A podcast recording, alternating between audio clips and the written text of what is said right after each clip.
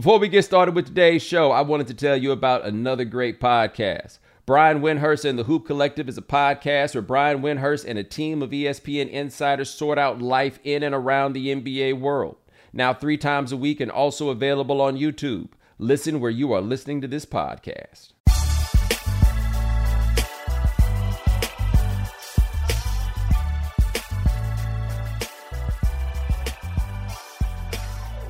Ladies and gentlemen, welcome to The Right Time.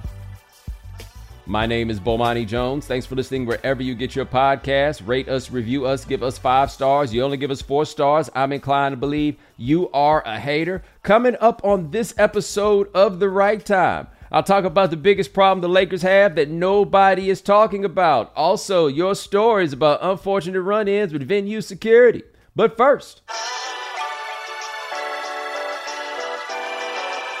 All right, man. Um, you know, I don't like to be the doom and gloom guy. I want to be the guy that comes in with things to celebrate. Unfortunately, the N F L decided to give us a decidedly mediocre slate of games. I mean, we got the sorry Steelers against the Dolphins, and that was the Sunday night game. We got the forty-niners and the Chiefs as the game of the week, and I mean... I mean, I understand why we thought the forty-niners would be a little better. There's a number of reasons for that. But now we got mediocrity there. And them one o'clock slates was just all the mediocrity. All of it. But who knew that adding to the mediocrity would be our friends Aaron Rodgers and Tom Brady? Now, earlier in the season, Dominique and I raised this question. We said we were going to give it six weeks before we raised the question. Is Tom Brady cooked? Okay? Dominique was willing to go earlier on whether or not Tom Brady was cooked. I was like, I'm away six weeks because I done seen this movie before and it worked out with me saying Tom Brady was cooked and then the Patriots three, four months later winning the Super Bowl. I did not want to have to go through that again. So I just wanted to wait, see what was going on, see what we could talk about. And Tom Brady is really, really, really good to be forty-five years old.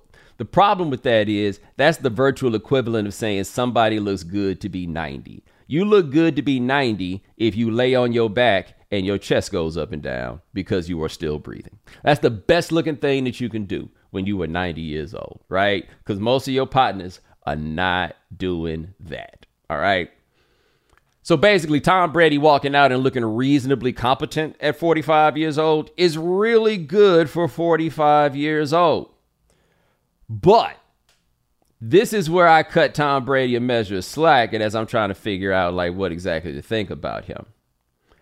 I understand the Bucs can't run the ball. Um, Aaron Schatz of Football Outsiders, and his Football Almanac, always makes a point, and it's something that's stuck with me, which is, the quality of your running game really has to do with your offensive line. Your sack count has to do with your quarterback. Sacks are a quarterback stat, right? The Bucs don't have an offensive line worth discussing. Therefore, they're not going to be able to run. Since they can't run, they just throw the ball all the damn time. The problem is they're trying to throw the ball all the damn time with a forty-five-year-old man. Like, that's not... No matter what you think of Tom Brady, I don't think that he's at the point in his career where it's just like, hey, Tom, we're going to jump on your back. You want to create a situation where you've got Tom Brady and all of his great decisions, and you do all this other stuff around him, and then he comes in, makes great decisions, and you know he's not going to fold up when this stuff starts to matter, okay? But Tom Brady throwing the ball forty-nine times, you running the ball sixteen times, and you only score three points. That ain't going to do it. It's it. It's just not going to do it. And so I guess this becomes less a question of whether or not Tom Brady is cooked than it becomes, is Tom Brady good enough to do what Tampa Bay needs him to do? And the answer to me pretty clearly seems to be no. And yes, I understand. That's a pretty easy thing to say on an afternoon where Tom Brady, honest to God, was outplayed by P J. Walker. Like, there's no way that you watched that game and did not think that P J. Walker played better than Tom Brady. He did. this is bad. Like, this for him is the ultimate. You had it right the first time, and the first time being when you were like, yeah, I'm not going to play this year. That's probably where he had it best. Now, yeah, you can point to stuff like that pass he threw to uh, Mike Evans that Evans absolutely should not have had. He looked like he was just in a different world in this game. He should have absolutely had that. But, yeah, if he scores that, then the score in the end is, what, twenty-one to ten? Like, that's what we're talking about, is twenty-one to ten? Like, the Bucs were remarkably close to getting shut out here. And they got a lot of things that are coming together, right? One of them being, I was not wild about the Ty Bowles hire when they made it, right? So I don't know how good of a head coach they have. I know that Ty Bowles is supposed to be Mister Defense, and that defense was rolling early, but they just got run through by the Panthers. And again, P J. Walker outplayed Tom Brady. Like, I feel like we're kind of across the board about at the give up point on this one with Brady. And it's not going to wind up being like a Johnny Unitas with the uh, Chargers kind of situation, right? Like, I don't think this is going to be one of those things where by the time we get to the end of the year, Tom Brady looks to be embarrassing. Or I don't even think it's going to be like the last year of Brett Favre where finally he gets hurt. And then you look around and you're just like, oh my goodness, what is this? And it's just not the guy that you had seen before. And you know, like, oh, this is over. There's no way he's coming back. Like with Brady, I think we know there's no way he's coming back. But I don't think it's going to necessarily look bad or necessarily look to be embarrassing. But you do have to wonder for him, like, was this worth it?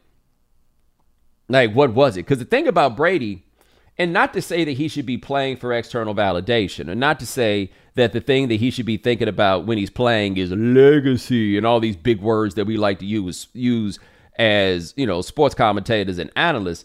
But I do think, or do raise the question, what was there left for him to play for other than the fun of playing? Like, the difference between saying Tom Brady is a seven-time Super Bowl champion and an eight-time Super Bowl champion, like, does it really matter? It's like, what's the difference between saying that Bill Russell is an eleven-time champion versus a nine-time champion, you know, or a ten-time champion? It's not changing anything, right? Like, the way we feel about that man is ultimately the same. So if you weren't in it for that, if there was no real change that you were going to get at the margins on that one, then you could only really be in this for the fun. Does this seem like fun to you? Like, does this seem like it would be your idea of a good time? What is going on with the Bucs as we stand? Because it doesn't.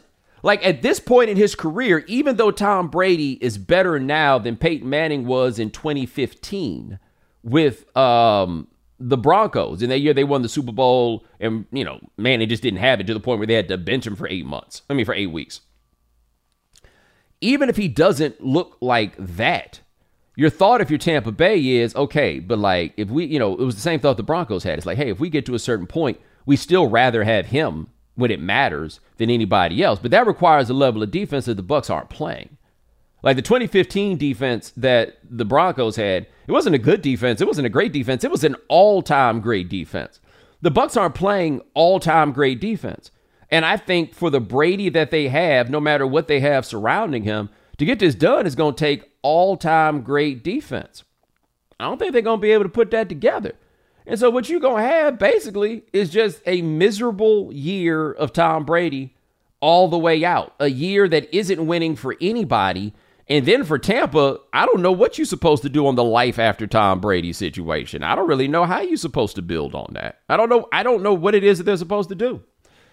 Oh, well, good luck, fellas. Um, on a similar front, Gabe, did you happen to watch any of the Packers and the Commandos? I did see the GIF that was at the from at the end of the game. Mm-hmm. It was like at the clock was ticking down, and Rodgers was just face planted on the turf, mm-hmm. and it was like one, two, three, four, just absolutely still. That's all I saw from it. So I did not watch that much of that game because it never dawned on me that the Packers might lose to the Commandos. Not with the Commandos out there with Tyler Heineke. I mean, Taylor Heineke. And look, I was up on Taylor Heineke early last year, and then I was like, oh, this ain't nothing but a feel-good story, right? This is this is fan favorite. This dude looked like he won a raffle. Congratulations to whoever's sitting in section three eighty-five, row G, seat four. How'd you like to play quarterback for the home team? But they beat them. They beat them. And see, what's tricky about it with the Packers is it can be difficult for me to tell at times what is Aaron Rodgers being cooked and what is these dudes not getting open. And then I talk to the people who know a little more about this than I do, and they tell me, so I'm like, so which is it? Tom Brady being cooked, I mean, excuse me, Aaron Rodgers being cooked, or these dudes not getting open? And the answer is yes. Yes. There it is, right there. Like, two things can be the case at one time. And they look bad. They look bad. I mean, like, they look bad. He looks bad. What does that shape up as? And the thing about Aaron Rodgers looking bad, in spite of the fact that he looked so good these last two years, even though he did not look so good the two years before, hey, man, this is year eighteen for Aaron Rodgers. You could say that he got to ride to Oak for the first three years, but age is age. He's still the dude that he is. This is year eighteen. And something I've been trying to say over and over again, it relates to this, it relates in the N B A, it re- relates in a few other places, and it's just a thing that I feel like we try to skip over for reasons that don't always make all the sense in the world to me. These dudes do, in fact, get old. And it means something different with a dude like Aaron Rodgers in a way that it doesn't necessarily mean with Tom Brady. In that, yes, these dudes get old, but the Aaron Rodgers game is largely predicated on athleticism. And when physically that athleticism starts to slip, you're going to see the impact on his play happen a bit faster than you'll see the impact of a decline on a dude like, say, Aaron Rodgers. Or put it like this. Peyton Manning, after he had the neck surgery in twenty eleven, was able to come back and look reasonably like the Peyton Manning that we'd seen before. We saw him put up numbers like we had never seen him put up before. And that was a guy who would always put up um, incredible numbers. We'd seen that. But the Peyton Manning game is not predicated on athleticism. I was surprised he came back in the way that he did, but if he was a dude that needed to move around and he out there with a trick neck, that right there wasn't really going to happen. With Rodgers, it's not happening like it seems to have happened thus far with Russell Wilson, where he's just immediately gone off a cliff, though there was a bit of a gradual decline. But there's still something to that. The Russell Wilson game is largely predicated on athleticism. And when the athleticism isn't there, or in the case of Wilson, he doesn't want to use the athleticism if it is there, then the results are going to be immediate. You can look at it in basketball. Russell Westbrook is an example. Allen Iverson is an example. Like, these guys where so much of what you do is athleticism, the margins on that are very, very thin. Because even the guys that are super excellent athletes aren't that much more athletic than the other guys that they're playing against. And so once they take a small marginal change and they start looking more like everybody else, oh, baby, we got a problem. And that's where you are at this point with Aaron Rodgers. At least that's part of what I think it is. Yeah, you don't have Davante Adams, but I mean, you go there and you look at what's going on with the Raiders. We're not talking about Randy Moss here necessarily, right? Like, well, although I guess when Randy Moss went to the Raiders, he ain't look like Randy Moss either. So, hey, maybe I'm being a little too hard on Davante Adams, and maybe this is about the circumstances that surround him as much as anything else. But quarterback changing of the guard, right? Like, we saw it last week with uh, Mahomes and Allen, where you're just like, yo, these are the two guys that we're going to be out here seeing forever. Okay, we see that, we acknowledge that, we roll with that. But what I didn't think was going to quite happen is those two dudes that we looked at on the top, almost like they're the kings, like, they are at this point, like, Paul McCartney's still the biggest rock star in the world, but Paul McCartney ain't got heat, right? Like, Mick Jagger's probably the second biggest rock star in the world, but it's not like Rick, Mick Jagger's heat. That's what these two guys are. And every now and then, they can put out a jam, right? Like, you you know, the, Paul McCartney can still get you a jam, but Paul McCartney ain't putting together no album that you really want to check out. The Stones ain't putting together no album that you really want to check out. But if you told me they was playing, they could probably put together a jam. That's where we are with these dudes, man. But it's interesting that it's happening with them this year. And the reason I say it's interesting is, Gabe, I don't know about you, but you look around this N F L, man, and I spy mediocrity at every turn. So the N F C East, I watched a decent bit of that Giants game, and man, it's hard not to feel like a hater after you watch them win another game and you still they still think they're not good. But they got two and a possible over there in the N F C East with regards to legitimately good teams. They got two and a possible. The A F C East, they got I guess, one and two possibles, because, I mean, they are still the Jets. They are still the Dolphins, right? They got like one and two possibles. The A F C North, I don't know if there's a good team in the A F C North. The A F C South, I almost feel confident saying there's not a good team in the A F C South. We thought the A F C West was going to be murderer's row this year. There appears to be one good team in the A F C West. In the N F C West, is there a good team? I don't know. Is there a good team in the N F C South? I don't know. Is there a good team in the N F C North? If there is, their quarterback is Kirk Cousins. And what we have is parity. Now, what everybody likes to talk about the N F L is how dope it is. Is parity. Anybody has a chance to win. Anybody has a chance to win feels good when everybody seems to be good, as opposed to just this glut of ochre that we seem to have in the N F L right now. Don't get me wrong. It's going to ultimately turn out to be fun. It's going to be entertaining, right? We will find our way to enjoy it because football has that quality to it. But yuck. We got the two top dudes in the league for the better part of the last decade and change falling off, and we got a bunch of mediocre teams coming up behind them. Damn, good thing we really love this, because if this was going on in the N B A, we would be complaining. Spring is the best time to add new challenges to your training, just in time for summer and warmer days. I've been in the gym a little bit trying to get my fitness in check so I can break these skinny allegations I keep getting. And spring is the best time of the year to take a new look at your fitness routine, dial it up a notch, and continue powering on. Peloton has everything you need to get you where you're going.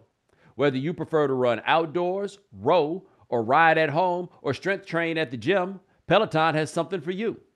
Peloton's varying class lengths were designed with your training plan in mind. Personalize your workout. Whether you'd like to add a ten-minute core session at the end of your strength class or take a sixty-minute power zone ride to increase your endurance. Peloton classes are designed to help focus on your needs and goals while challenging yourself at every level. Now you can catch up on your favorite N B A games with N B A League Pass while you push yourself to new levels of fitness. Watch your favorite games and win your workouts with N B A League Pass on Peloton and visit one peloton dot com. Peloton all-access membership and N B A League Pass subscription required. All right, man, N B A action. It is fantastic. It is back. I've watched a decent bit of N B A this year. I have found myself enjoying it thus far. And for those who did not know, yes, Zion is already hurt. Um, it's not like one of them Zion injuries that make you for real worry. He went up and tried to kite back and bang on somebody and fell on his back. You know, so they they dealing with that. They they figuring that part out. But I start off talking about the Pelicans because I got my man Gabe here. Gabe is a Lakers fan. And I'm just curious. Did you think after the Anthony Davis trade that four years later or two, or three years later that the Pelicans would unquestionably be better than the Lakers? I don't know, man. I think when you any, any time when you trade for a big star and there's a significant haul associated with it, it could flip the other way. I mean, it's not like the Pelicans got a bunch of stars back. You know, they got Ingram. Um, but there's always that possibility you could have the Herschel Walker type scenario when you trade for someone big. Yeah. Yeah, but you know what's interesting about basketball is the idea that it might be a Herschel Walker situation, I think, is a relatively new phenomenon, right? And this is this is why I say that. The adage used to be in the N B A that basically no matter what, if you got the best player, you won the trade, right? Like that that used to be it. And that was my thought when they decided to trade for Anthony Davis. But they're like, ah, I don't know if we want to give up this guy. Like, I don't know if you remember when the Knicks were trying to get uh, Mozgov. I mean, it's not get Mozgov, get Carmelo Anthony. That trade about ten years ago. And I just remember the Nuggets like, I don't know. Or, or the Knicks like, I don't know. I don't know if we can give up Mozgov. You don't know if you can give up Mozgov. What are you talking about? There wasn't a single player in that trade that I wouldn't have given up. Now, the argument was within the Knicks wound up being depleted and they couldn't build a winner around it, but I think that had more to do with the front office than like the nature of the trade.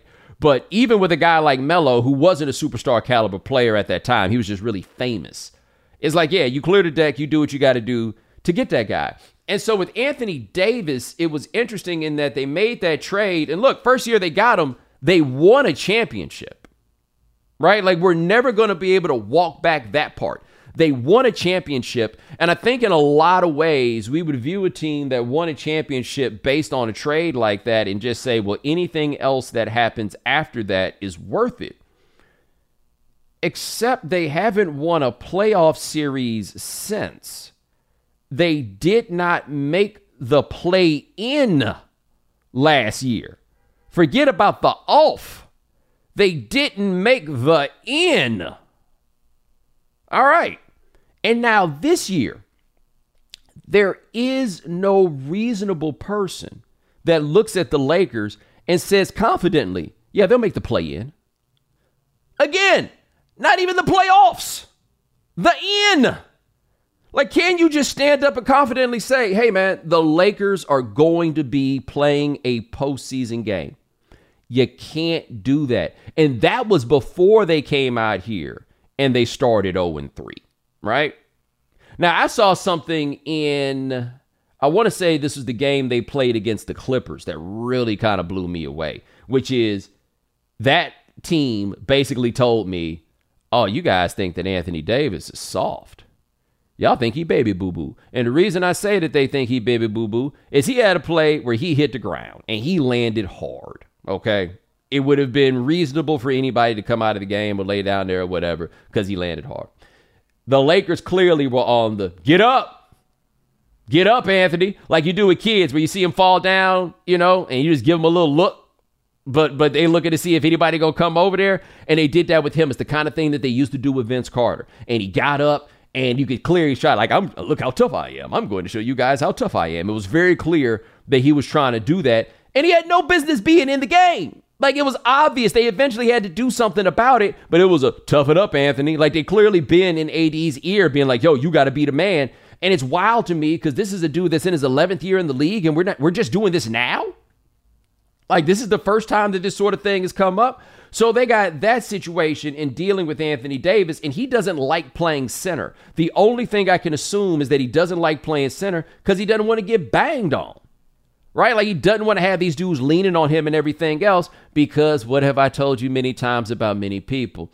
Anthony Davis is not big man. Anthony Davis is tall man. And I'm not saying that is shade to him necessarily. But he's tall man. But for them to be good or to be their best or him at his best is when he plays center. He doesn't really want to do that. So they're trying to get that part figured out. But something that struck me, I was talking to my man Vinny about this this weekend. This is a much different league than it was ten years ago. And what I mean by that is ten years ago, I believe that Anthony Davis plus even this version of LeBron James, which is not the best version of LeBron James that we've ever seen, but is still a very good player. Anthony Davis plus this version of LeBron James was a championship contender ten years ago. No matter who else was out there, no matter how you spelled it, having those two guys meant that you had a chance to win a championship.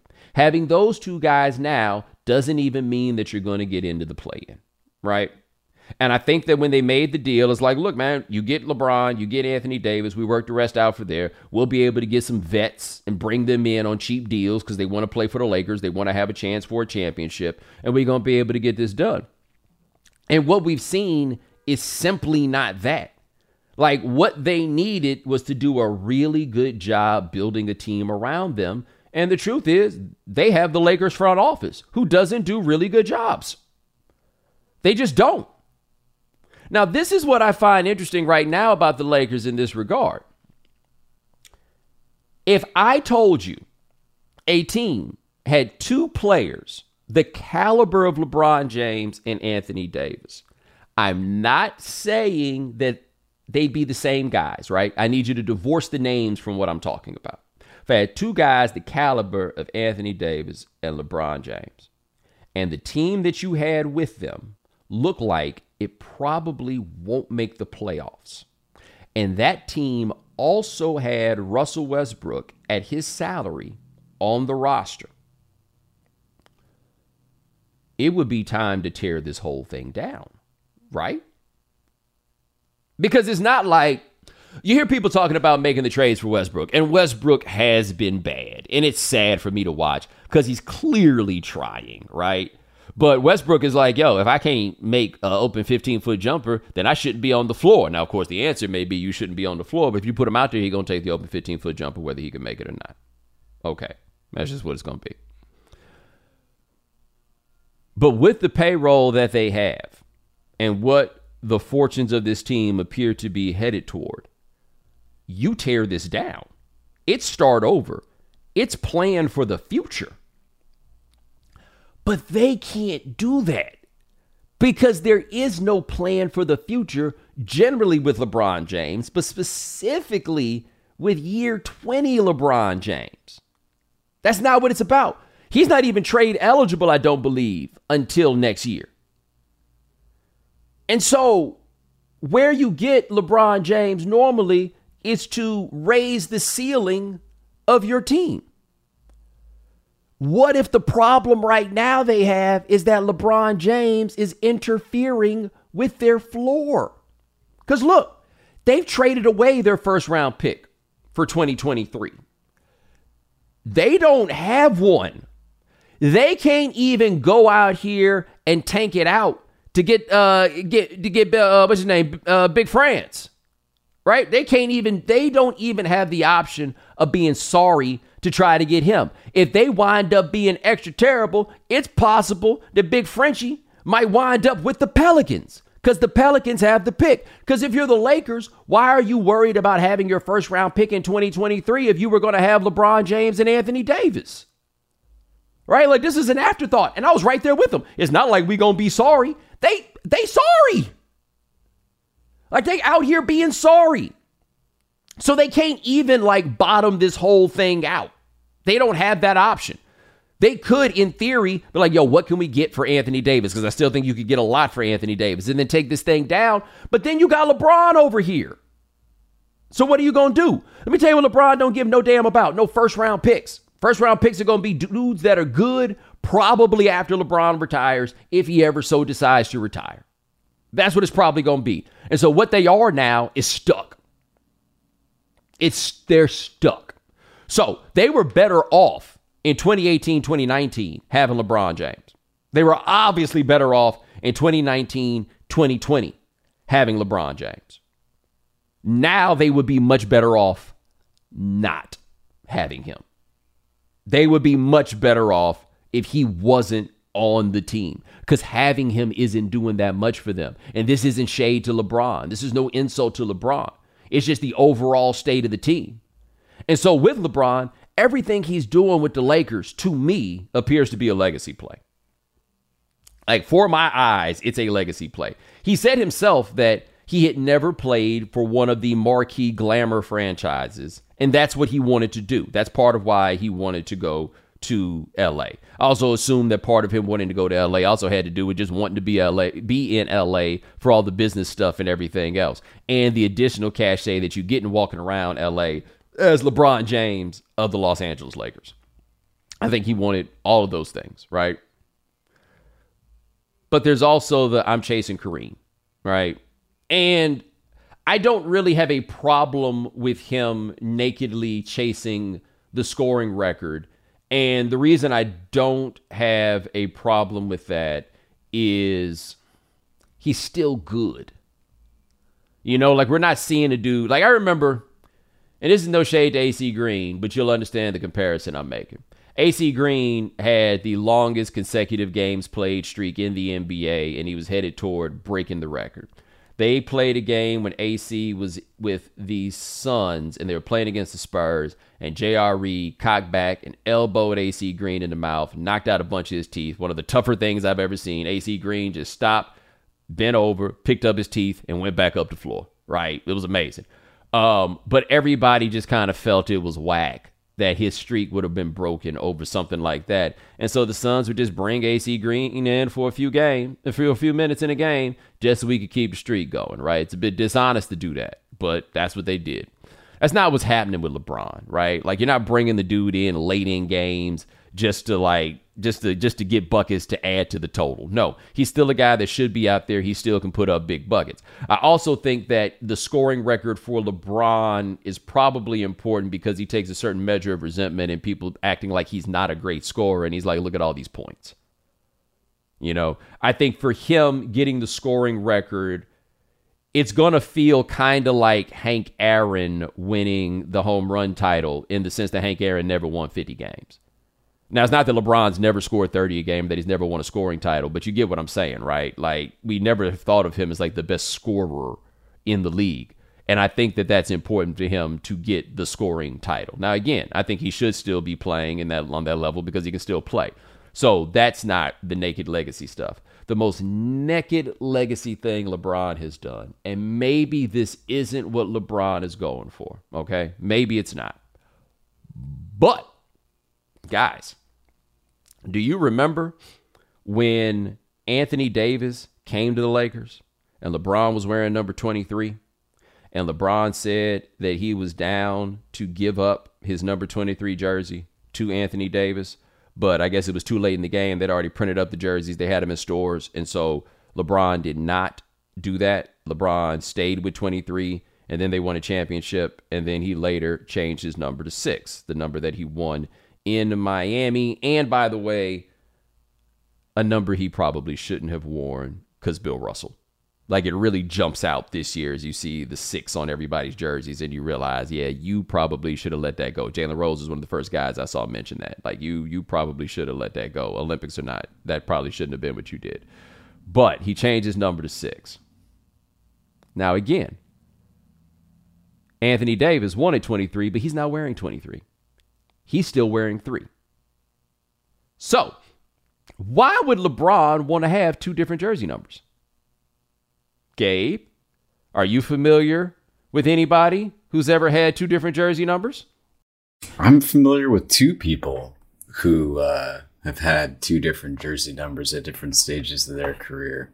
Yeah, but how many of them had two different jersey numbers on the same team? Because I can only really think of one guy that fits. So Michael didn't have the j- two different numbers? Well, he had the forty-five. He had the forty-five, but then he came right back to the twenty-three. Like, forty-five was a blip. But who else okay. had two different numbers? One Kobe, Bean, Bryant. That's right. And what did the Lakers do with both of those jersey numbers? They retired them. They retired both of them. I could be wrong, but it's hard not to look at LeBron and think that's what he not think that's what he was going for. It's hard, because otherwise there's no reason to do that, right? Like, there's just, there's just no need for you to make that play. It looked like his play was to try to get him two numbers up there in the rafters, just like Kobe got two numbers up there in the rafters. But the thing is, Kobe won championships with both of those numbers, multiple championships with both of those numbers, and he's Kobe Bryant, okay? You ain't never going to be in L A where Kobe Bryant was, and that's no shade to you. There's Kobe, there's Magic, and then there's the rest of these dudes. Kareem ain't what Kobe is. Kareem ain't what Magic is. Like, that's what it is. You ain't going to be that. You ain't going to be theirs because Kobe and Magic were theirs. It's not going to happen. But so much of what LeBron's doing, when you look at it in the context of that, it's it's shoring up legacy. A legacy, by the way, that is what it is. Right? At this point, if there was another championship involved, if you get to five or you maybe get to six, okay, now maybe we're talking about something different, but that's not what we're talking about now, is it? And so what the Lakers have here is something that's going to look kind of sad as this thing pr- progresses, which is LeBron playing for LeBron stuff while the Lakers are not capable of really playing for Lakers stuff, right? Is LeBron going to come in there next year and be like, hey, you know, because if he's still trying to win, then you ask for a trade. And if you're the Lakers, you say thank you when you try to trade him. I don't know what you can get for him necessarily. But you can't plan for the future while LeBron's on the team. And it is very clear they need to tear this whole thing down and plan for the future. All these little short-term fixes for this year, I don't see how they're going to help. Like, I was reading something about how they're thinking about trying to get Buddy Hield and Miles Turner. What are you, what are you doing with Miles Turner if you already have Anthony Davis? Like, Miles Turner seems like, seems like a lesser version of what you already have, strengths and weaknesses. Why is it that you want to do that? It would be cool if you got Buddy Hield. Then you'll probably make the play-in. But that's all we're talking about is playing for the play-in. Like, are they in a position where they can really make a giant move to get better? Maybe you get Westbrook out of there and that frees up some space and you can make something happen. I don't know, but I don't see it. And so they're going to be in a situation where they can't get good enough to do anything that matters, and they can't get sorry enough to do anything that helps because they're not going to wind up having their picks. And what we're going to have is LeBron James, still fairly excellent, stuck in a bizarre basketball purgatory, playing for personal records. And that's not going to look good. When you need mealtime inspiration, it's worth shopping Kroger, where you'll find over thirty thousand mouthwatering choices that excite your inner foodie. And no matter what tasty choice you make, you'll enjoy our everyday low prices, plus extra ways to save, like digital coupons worth over six hundred dollars each week. You can also save up to one dollar off per gallon at the pump with fuel points. More savings and more inspiring flavors make shopping Kroger worth it every time. Kroger, fresh for everyone. Fuel restrictions apply. Another day is here, and you're ready for it. What to wear? Check. Breakfast, lunch, and dinner? Check. Planning for what's next and how to save for it? That's where Bank of America can help. For your financial to-dos, Bank of America has experts ready to help get you closer to your goals. Get started at one of our local financial centers or twenty-four seven in our mobile banking app. Find a location near you at bankofamerica.com slash talk to us. What would you like the power to do? Mobile banking requires downloading the app and is only available for select devices. Message and data rates may apply. Bank of America N A, member F D I C. We know you can't be on top of all the news and information of the day. No need for the social media feeds. We got you. Now, if you haven't heard. All right, this first story comes from politics. America's leaders are pretty old. That's hardly news. What is news, as Insider revealed in a thirty-part series we're calling Red, White, and Gray, is that America's leaders are older than they've ever been before. Meanwhile, the generation gap between those who are leading and those who are being led is wider than it's ever been in American history. Gerontocracy in the United States, a term defined simply as rule by those who are aged, is real and it's widespread. It's present in Congress, the judiciary, and the executive branch. About half of all Americans are thirty-eight years or younger.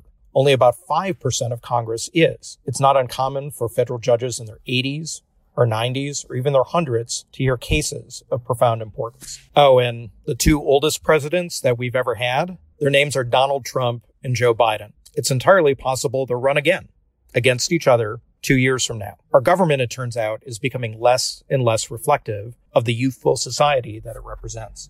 That's why Insider spent much of this year creating, reporting, and publishing Red, White, and Gray. We wanted to explore the costs, the benefits, and the dangers of life in a democracy that's helmed by those of advanced age, where issues affecting the nation's youth and our future, technology, civil rights, the environment, energy, are largely in the hands of those whose primes have passed. The question now is, what's next?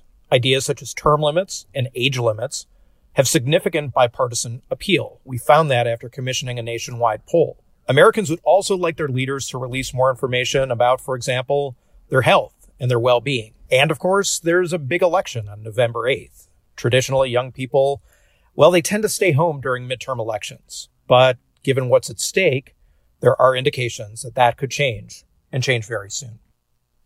Yo, so I'm always like a little bit torn on this, because I do think with age comes like a measure of wisdom, and you know things, and you, you know, like, there's a reason why these old people keep with it. It is not just name recognition. Part of it is uh, the people in power are getting older and staying older, but also old people are getting older and staying older. And so older people are more likely to then vote for older people. And we could say that the generation of leaders is not reflect, reflective of the youthful society, but the idea of society being youthful is not new. That has something to do with the fact that youthful people don't tend to be so excited about voting, uh, you know, and all the things that come with it. Um, and I read that story. Some of the stats I thought were deceptive, because it was kind of like, yo, look how many times the president has been older than his cabinet, or like what percentage of that. And so Bill Clinton, who was a young president, was younger than his cabinet. And Obama, who was a young president, was younger than his cabinet. But Reagan and Biden and Trump, who were old presidents, What do you know? They were older than their cabinets. You don't say, right? Like, that's how that thing is going to ultimately play out. But to me, the issue is not the fact that it's older people in charge. It's that a lot of these older people have been in charge since they were younger, and then they just stay forever.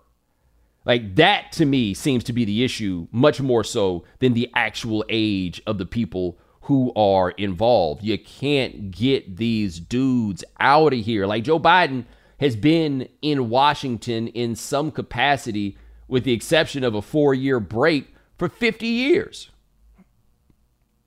Like, you might be able to bring in an old dude who can help. Like, for example, if Bernie Sanders wins this, I don't think you hear as much complaining about Bernie Sanders being old, even though Bernie Sanders is old. You know what I mean? But it's, Bernie would come across as being new, right? And that would, that I think is where you start getting into getting into this. And the fact that old people still want to do these jobs. Like, that's the wildest thing to me about Joe Biden. Joe Biden's so damn old and still want to be the president. Man, I'm trying to play golf, dog. I'm that this this would not be what I would want to do if I was that damn old. That's just me. But these old cats want to keep going. And the only solution is to stop voting for them. Like, like if the society doesn't want all these old people, then stop voting for all these old people. I'm not saying to stop doing it just because they old, but stop doing it if that's what the case is. But that's not how we playing this. That's not where we're going. And these old dudes make all the contacts. And then, as being old people, they can bring young people up. And then the young people wind up having some measure of loyalty to them. That's what you saw in oh eight before everybody came around to the Obama program. It was like, yo, man, these Clintons done done some things for them. And that's probably going to pay off more for us down the line. And then Obama came around and it was like, hey, new fella, why don't we go talk to you? But no, we got too many old people. And by the way, based on what we've talked about in this episode, and I did not make this connection intentionally, but here it is. Gabe, isn't that kind of what I was talking about with the Lakers, and kind of what I was talking about with Aaron Rodgers, and kind of what I was talking about Tom Brady? These old people just sticking around a little bit too long. That's exactly what you were talking about. Yep, that's just all it is. You just, hey, man, these cats want to stick around. You gotta, if you want them out, you got to get them out. All right, Bo, this next story comes from tech. The Netherlands has deployed NATO's first killer robots on the ground. Drones in the sky have been a thing for decades now, and people have long worried that the killer robots of the sky would soon come down to Earth. Well, they're here, and in fact, they've been here for a while. The Dutch robots are called Tracked Hybrid Modular Infantry Systems, and they look a little bit like tanks. The robots can carry a variety of weapons, but the Dutch models seem to be equipped with heavy machine guns. The Dutch deployed them in Lithuania on September twelfth. A commander in the Royal Netherlands Army in charge of the robots called them an experiment. Quote, "To my knowledge, we have not seen this before in the West. The machines have been handed over for experimental use in an operational unit in a military-relevant environment. These are not simply tests on a training ground. We are under the direct eyes and ears of the Russians, and as such, in a semi-operational environment." The key word here is West. Militaries all over the world have been developing armed ground robots for years now. Russia first deployed them in Syria in twenty eighteen, but reports say they didn't work very well. It had trouble getting over terrain, and apparently the range from the controller to the robot was too short. The U S military is also developing robot tanks, but they're still testing them. When people think of military robots, they often think of the Boston Dynamics dog carrying an assault rifle. And recently, Boston Dynamics and five other companies pledged not to weaponize their robots. You know, it's a nice sentiment, but they aren't the only six robot companies in town. And the truth is, the killer drones are already here. I did not look at the robots. I will look at the robots right now. I, I, I, land-bound killer robots. It just, it just all feels like terrible news. Like, like, like I don't know what it is that I'm missing. Or the killer, is that these tanks? Yes. Odd. So, so. So, I mean, look, look, look, look, look here, man. I ain't talking about, like, lionizing, um, you know, war and all of this stuff or whatever. But we taking all the courage out of it, right? Like, here's the, the, the thing that's worrisome is once you start, like, lowering the human cost of war, then war becomes a lot more attractive. And then you see a whole lot more war. Because all you're doing is just sending out there, you know, just sending stuff out there. Now, who knows? In this world that we live in, maybe uh, messing with the budget will have a greater effect than killing people. I don't know what it is. But the world becomes more and more uncivil the less courage it takes for you to kill somebody, right? The farther away you can be while killing somebody makes things more and more bad. Worser and worser. I know worser is not a word, but you feel me. Like, that's what I think. Anytime I start hearing about these things and their ability to do this, and like, oh, yeah, well, it eliminates the human cost, except you dropping them bombs on people and things that do affect people. Like, what the stuff you're talking about, you know, people are going to eventually wind up being on the other end. So you set this up, well, we're just going to send some robots in here and then go from there. What? What? We are in the future, dog, and it is terrifying. All right, so this last story, the reporter fell ill over the weekend. So, alas, I have to give a short uh, synopsis on it. But it comes from music. Uh, the fans of the K-pop band B T S were heartbroken this past week, though, when uh, it was announced that the group's members were going to be serving in the South Korean military, meaning no new tours and no new music for a couple of years while they're, you know, handling their service. Um, but what's interesting, though, it, when you think about it, is how much of an impact this is going to have on the uh, South Korean economy. It's going to be pretty devastating.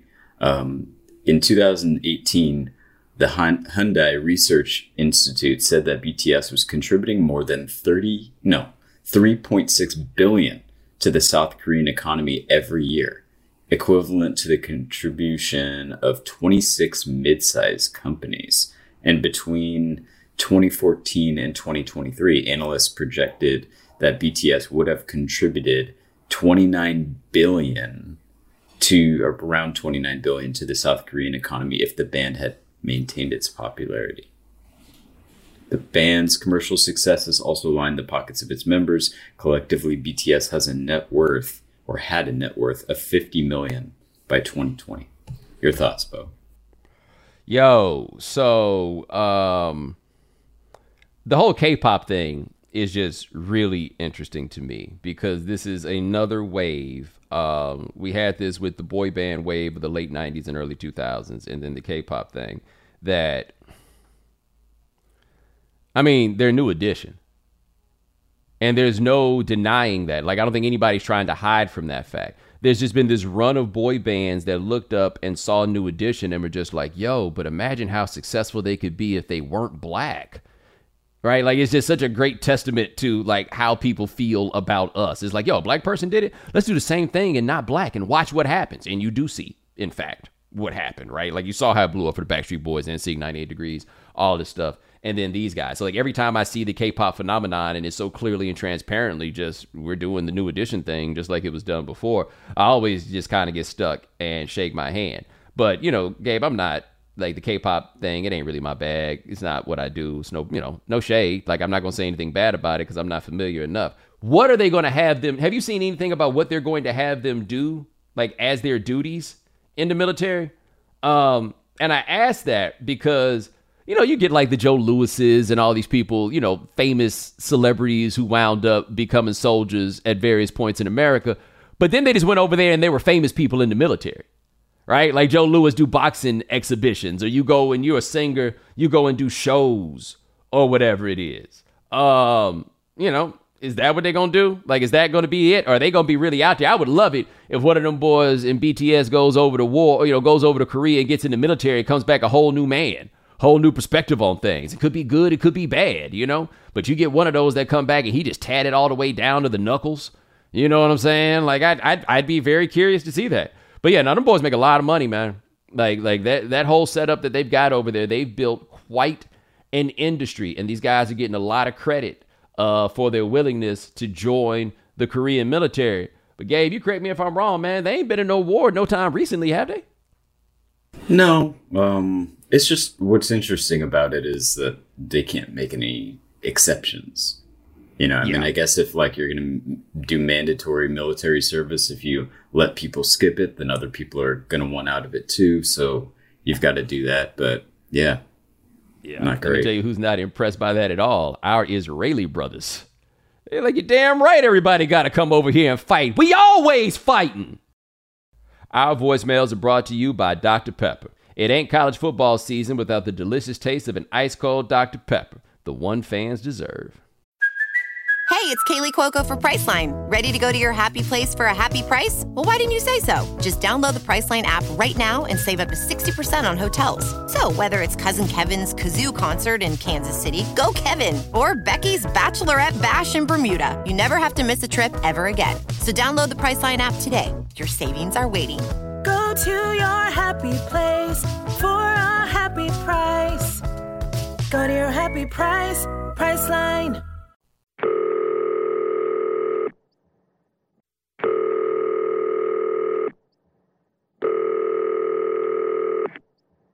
Hey, this is Bomani. You have reached the right time voicemail. Say whatever you want. Get creative with it. But this is your place to talk back to the show. So talk back. Peace. All right, Bo. Voicemail time. What made you think of this particular topic? Because it's very particular. Yeah, um, I'm trying to think of who it was that I was thinking about that got wore out by security. Um, but if you've ever seen somebody get worn out by security, especially somebody who deserved it, man, it is highly entertaining. And so I knew you guys had seen something like that and thought you'd be able to come through for us. I also forgot to do a voicemail video when we were doing the show last week, and I had to come up with something in a pinch. Well, you came up with a good topic because we got some good ones for today. Our first one comes from Neil in Atlanta. Here it is. Hey, Bomani. My name is Neil. I'm out from Atlanta, Georgia, and uh have an interesting story to tell you about security. So I'm a physician, and when I was an intern, I had to work in the hospital overnight. So when you're an intern, you're kind of the low person on the, the hierarchy, and when that happens, you have to go to all the calls. Every time a nurse needs something, they're going to call the intern. Well, one night, there was a guy there who was withdrawing from something. I don't know, cocaine, L S D, something, but he was acting a plumb fool. I'm talking about ripping out I Vs, throwing stuff at nurses, peeing on the floor, you name it, he was doing it, acting a fool. So nurses look at me like, I'm going to do something. And I told them clearly, I don't get paid for that. So we end up calling security, and that's something called a code gray. So security comes up there, and this dude is just acting a fool.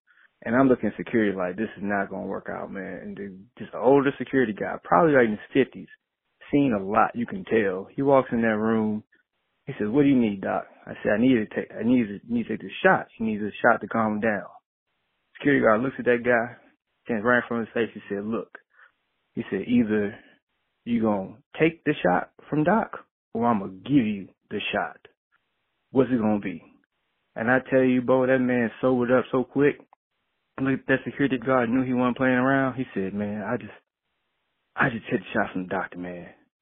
He walked over there, calm as could be, let me give him that shot. He went to sleep. Security dude just walked out the hospital, walked out the room, like nothing happened, man. At that point, I knew, man, security ain't nothing to play with. All right, Bo, love the show, man. Have a good one.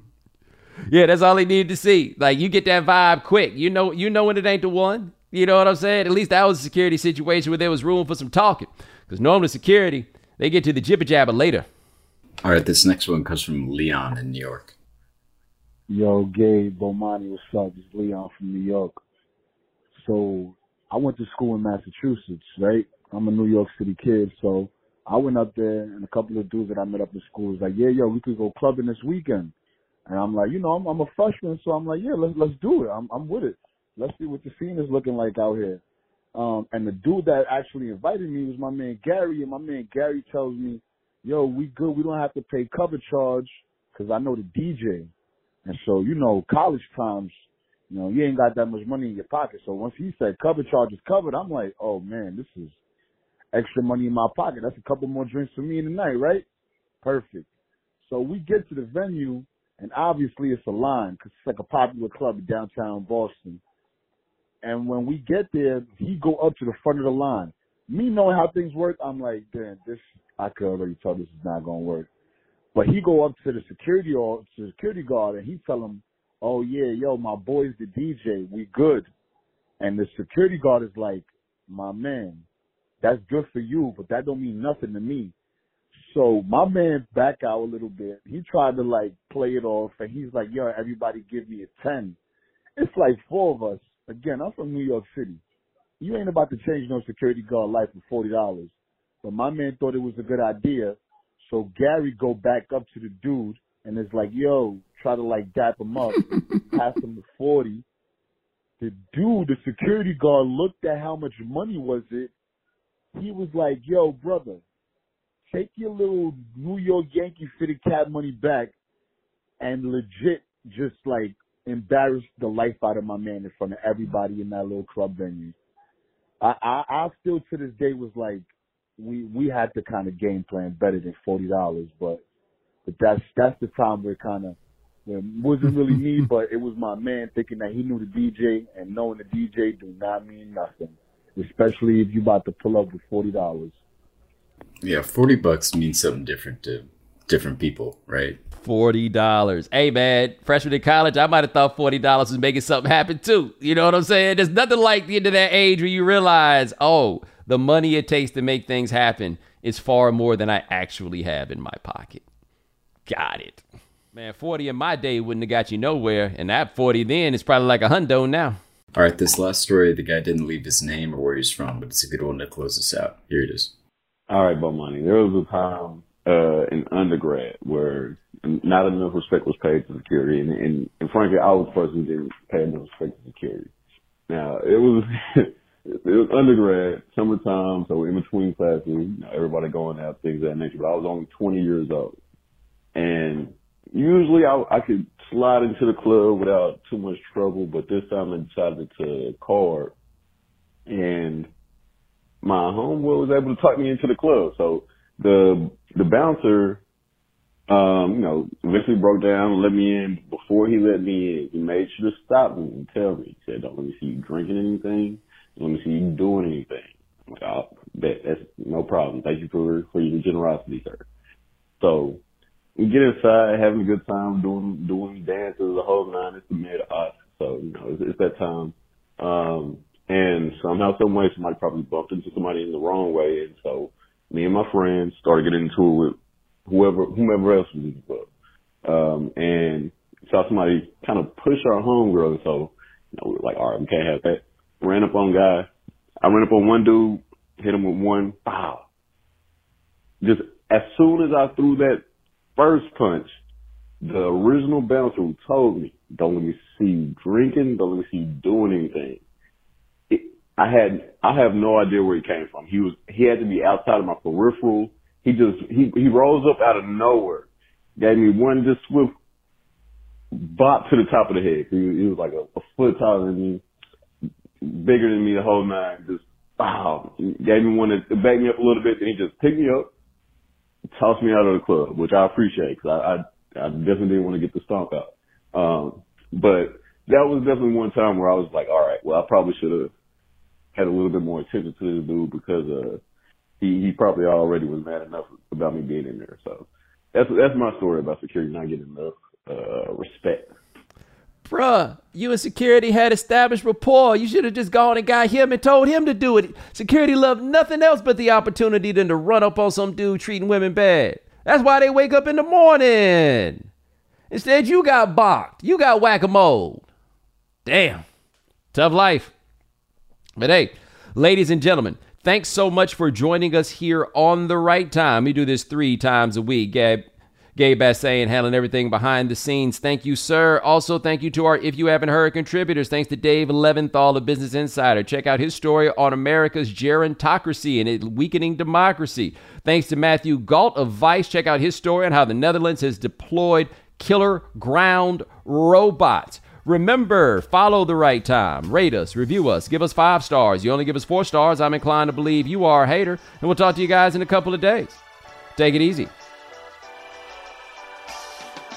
Thanks for checking out The Right Time with Bomani Jones podcast. You can listen or follow on the E S P N app or wherever you listen to podcasts. The Right Time with Bomani Jones.